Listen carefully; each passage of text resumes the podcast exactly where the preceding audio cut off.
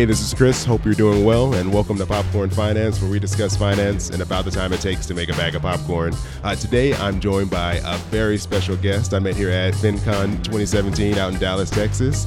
Helene from freetopursue.com. How are you doing? I'm doing well, Chris. Great. Thank you for joining me. I really appreciate it. Thanks. So, Helene, she is a blogger. She's a book reviewer at rockstarfinance.com. Uh, overall, great person, and also a member of the FI or Financial Independence community. So, you do a lot of things. You have, you wear a lot of hats, and uh, I think that creates a lot of variety, and uh, it seems like a lot of enjoyment in your life, really. Oh yes, yes. I love doing so many different things. It just it keeps me out of trouble, frankly. yeah, I can definitely see that. so, one of the things I really liked about your story and what you do is is your your involvement in the financial independence community. And for those of you who who aren't familiar with that, uh, it's basically um, a lifestyle of focusing on achieving independence through saving, through lifestyle changes, to really have the freedom to to pursue what it is you want. Oh, free to pursue. So, um, if you if you wouldn't mind, could you tell us a little bit about your story, your background, how you got involved in the uh, the FI community? Well, first, thanks for validating my online name because that's why I chose it. And I am I guess, a, a different person uh, as far as a member of the financial independence community because I found out about the movement after the fact. so I uh, can't say that I was following anyone else because I didn't know that other people were weird like me seeking financial independence. And I mean, I really came through it personally by accident after a bad uh, situation at work. Oh, okay. Well, well, what happened at work that was that drove you to to this new movement? So I ended up after uh, finishing my MBA, I went to my first job, mm. and the employment situation, let's just say, was bad for all sorts of reasons. No need to get into that, but at the same time as that, that's it was around 2000, mm. and at the same time, I was 25 at the time, I think. What happened was American Beauty came out, the mm. movie, and I saw the movie. And in the movie, if you uh, haven't seen it, Kevin Spacey's character gets a two-year severance from his job and decides that what he really, really wants to do, at least for a while, is flip burgers. Mm. Work at a fast food joint. Yeah. And so what I decided was it just inspired me. I said, from now on, I want to work towards being able to flip burgers for a living if that's what's going to make me happy. and so that led us to make certain decisions especially me being i was i used to be more of a spender than my husband mm. uh, led us to be more conservative with our money and more uh, careful to uh, save quite a bit mm. and so yeah that's how it came about oh nice i think that's a great story and having something trigger you to say I want to have that freedom to do what really whatever it is I want. Yeah. And and really the best way to do it is to be financially sufficient, I guess, self-sufficient. Yeah. And so uh, I know we had talked earlier, and one of the things that you mentioned because um, I, I, guess we'll, we'll, go into. I'll ask you again here on the podcast. Uh, was it difficult? What was the, like the hardest thing about making the changes in your life to pursue this financial independence? Like what what, what was there anything hard or difficult you can think of that, that in your journey? Well, here's the thing. It really wasn't hard because the decision was made. I had my reason for doing the things that we were doing. And I'm not saying that there was like coupon clipping or any of those things. We didn't we didn't go that route. Yeah. We just went to, we were very clear about what needs were versus wants. And when it came came to wants, that we were comparing the want of the time to our longer term desire. Mm. And that made the decisions very easy. I, I love that because I think most people, when they think of having to make changes to maybe increase their savings or, or cut their spending, they're thinking about how difficult that is. In their mind, they're already saying this is going to be so hard. Uh, and one of the things that, that you mentioned in one of our conversations is that it's not about, oh, you know, cutting everything out or being miserable, but it's choosing what has value and deciding what has value in your life. Uh, and so, was that like a, a, journey for you to come up with what was valuable for you in your, in your financial life, or just in your life in general, to make those decisions? I would say that it was very easy from the get go, mm. but we all have times in our lives where we make wrong choices. Yeah.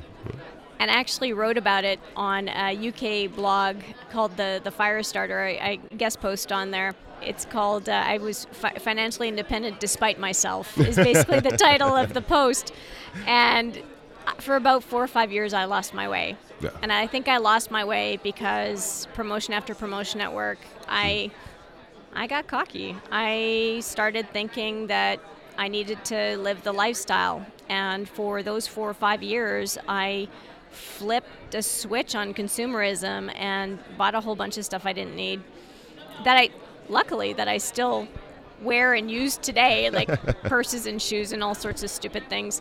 And so it, they still serve me, but it just goes to show me now that even though I deviated for a while, as long as I kind of came back to what my values are, that I still managed to be successful in the end, at the end of the day. That's a, and I think that's that's a great point to make because even though you, I mean, I don't know if you want to call it a mistake or you kind of just drifted from your original plans, you were still able to achieve your goal. So just because you messed up doesn't mean that you know everything's all over. Oh, it was a big mess up. Yeah. Yeah, it was a big mess up.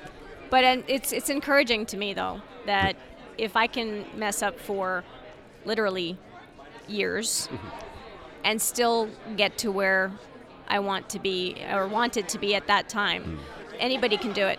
Yeah, I think it's great for everyone to hear for sure. All right, so now that you've been in this community that you had kind of already stumbled upon without having to know about it, you're kind of just a natural uh, financial independence person. Where are you at now in your journey? Like, how, how are things going after you know all these years of preparing and changing your lifestyle? You know, can you tell us a little bit about that? Well, there's a there's a major milestone that I think anyone thinking of financial independence just has heard for decades, and that is that once you reach seven figures, you've achieved a, a certain significant milestone that everyone would tend to recognize. Mm-hmm. And so that that was us this year. Oh wow! Congratulations! Thank you. That is a huge milestone. That's you. that's that's big because I mean, like you said, that is the number or the I guess the mark that you always hear thrown out there is that once you hit that seven figure mark, you basically achieve that that financial independence. So, I mean, how did it feel? How did it feel getting there? I will be brutally honest. it was anticlimactic. it felt like any other day, any other it just feels just like like it's no no different. and I really thought I would feel different. Hmm. And I just I, I just feel the same. oh well. Which is fine. I'm not Yeah. I'm not complaining. Yeah, I mean, because it's part of your lifestyle now. It's this you you expected this. This is what you're working towards, and you've changed your life to achieve this. So I guess it's really what should have happened based off of how you've been pretty diligent in, in, in what you've been doing. And I wouldn't change a thing. So we're just going to keep on living the way we live. Oh, nice. So uh, that was gonna be my next question. Did you have any plans or any? So basically, this is this is your lifestyle. It's not. It wasn't a temporary thing. This is how you plan to live the rest of your life with these same habits, with these same routines that have kind of that have made you successful in your journey. Really. We live on our terms and we're just going to continue to do that.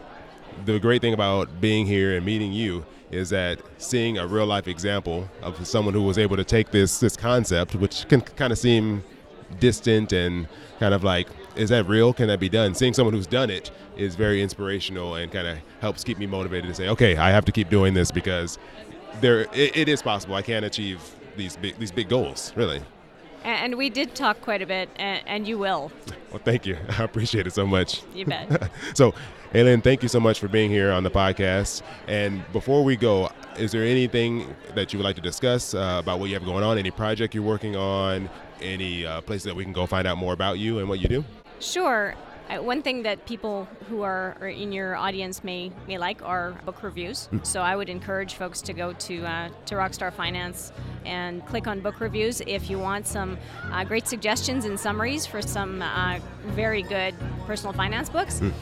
And I would say if you want to find out a little bit more about uh, Free to Pursue, it's freetopursue.com, and you can find me on Twitter at Free Pursue. Oh, great, thank you. And before we go, I have to just point out: could you tell tell the audience how many books that you've read this year and what your goal is? I don't remember off the top of my head this year. The average is 65 to 75 books a year. Wow. And uh, right now I'm at 308 books out of my goal of a thousand. That is amazing. If I can get through two books in a year, I feel so accomplished. So to see to see someone with a goal as big as yours and you're actually moving towards it, it I, that's amazing. So Yeah. I, th- I think it's a slight problem. It's it's I'm, it's, it's it's getting out of hand. well, I think it's a good problem to have. I mean, of all the problems you can have, reading books is probably one of the, the better ones. there you go. So, and then thanks again. Uh, it's freetopursue.com. So great to have you on the show, and hopefully I can have you back on again in the future. That would be great, Chris. All right, thanks. Take care. Thank you. I hope you enjoyed my conversation with Helene. It was really great having her on. I was just fascinated with her story because I've just been just engrossed with the financial independence movement and really understanding what it is and, and what these people are about. And one of the things that really stood out to me was that she said that she became financially independent despite herself. And I think that's just a great example of of how even when we we set a goal for ourselves and, and we maybe we fall short or we mess up and we just go completely off the rails that doesn't mean that it's over or that it's, you just ruined everything.